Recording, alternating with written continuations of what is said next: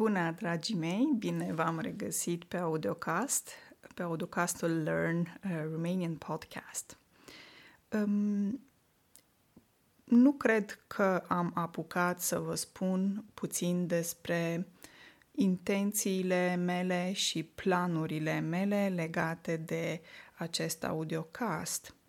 Um, În principiu, mă gândesc ca undeva pe treizeci și unu decembrie două mii douăzeci și doi să ajung la trei sute de episoade cu uh, mini-episoadele Cuvinte și Expresii.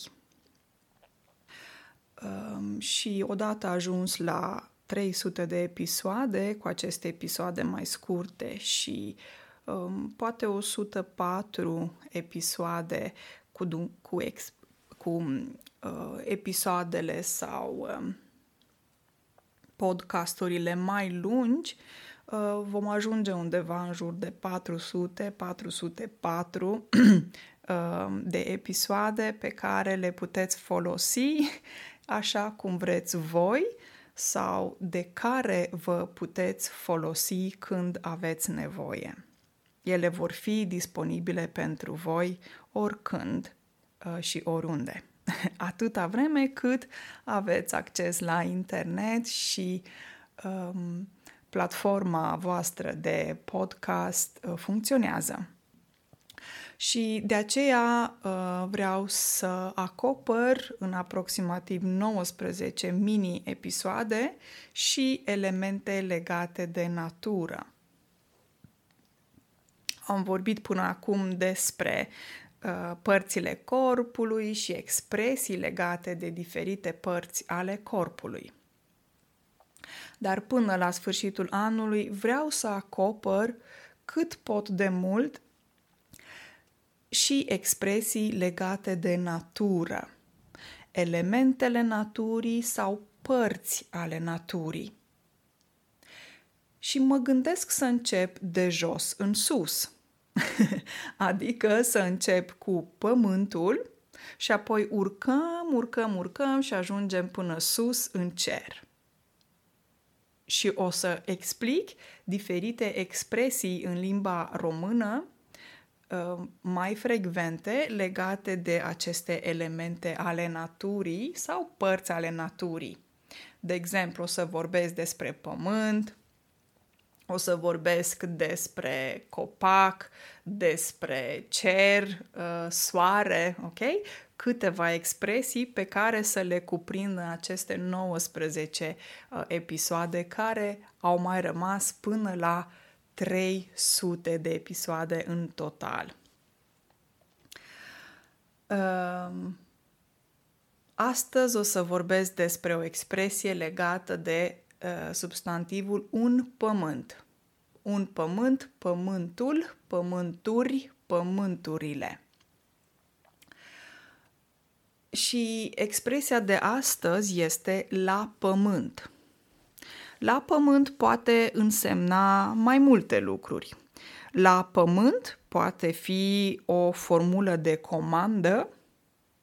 De exemplu, în armată, când li se spune soldaților care se antrenează și li se spune la pământ și cu o anumită voce, așa, care înseamnă culcă-te, stai culcat, adică a se culca pe burtă. Este, cred, o strategie care se forme, folosește în armată. Deci asta ar fi o um, variantă sau o explicație a acestei expresii, la pământ, și se pune și semnul exclamării. Dar ce o să vă explic astăzi este o altă variantă sau o altă explicație. Când vorbim despre oameni și spunem că el este la pământ, înseamnă că este foarte supărat, este deprimat și este învins. Se poate întâmpla în diferite situații în viață când o persoană se simte complet învinsă. Învins, învinsă învinse, învinși, la plural masculin, înseamnă că se simte complet depășit de o situație, că a pierdut cumva controlul unei situații, că este, se simte cucerit, se simte cucerit, se simte epuizat, obosit, complet sfâșiat. A sfâșii înseamnă a distruge în acest context. Primul exemplu, prietenul meu a dat la Academia de Poliție și nu a trecut examenul și acum e la pământ. A da la Academia de Poliție înseamnă a aplica la o facultate. Când spui în limba română că el a dat la A S, înseamnă că el a aplicat la uh, această facultate. Și în cazul de față e vorba de o persoană care a încercat să își depună dosarul la Academia de Poliție și nu a fost acceptat, a fost refuzat. Nu știm motivele, știm doar rezultatul. Nu a fost acceptat și acum este la pământ.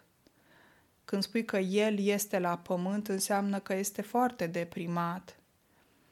E o emoție foarte puternică pentru că așteptările erau foarte mari, adică își dorea foarte mult să intre la academie și nu a reușit. Exemplu numărul doi, care nici ăsta nu e pozitiv așa. Soția lui s-a îmbolnăvit de cancer și acum el este la pământ pentru că o iubește foarte mult.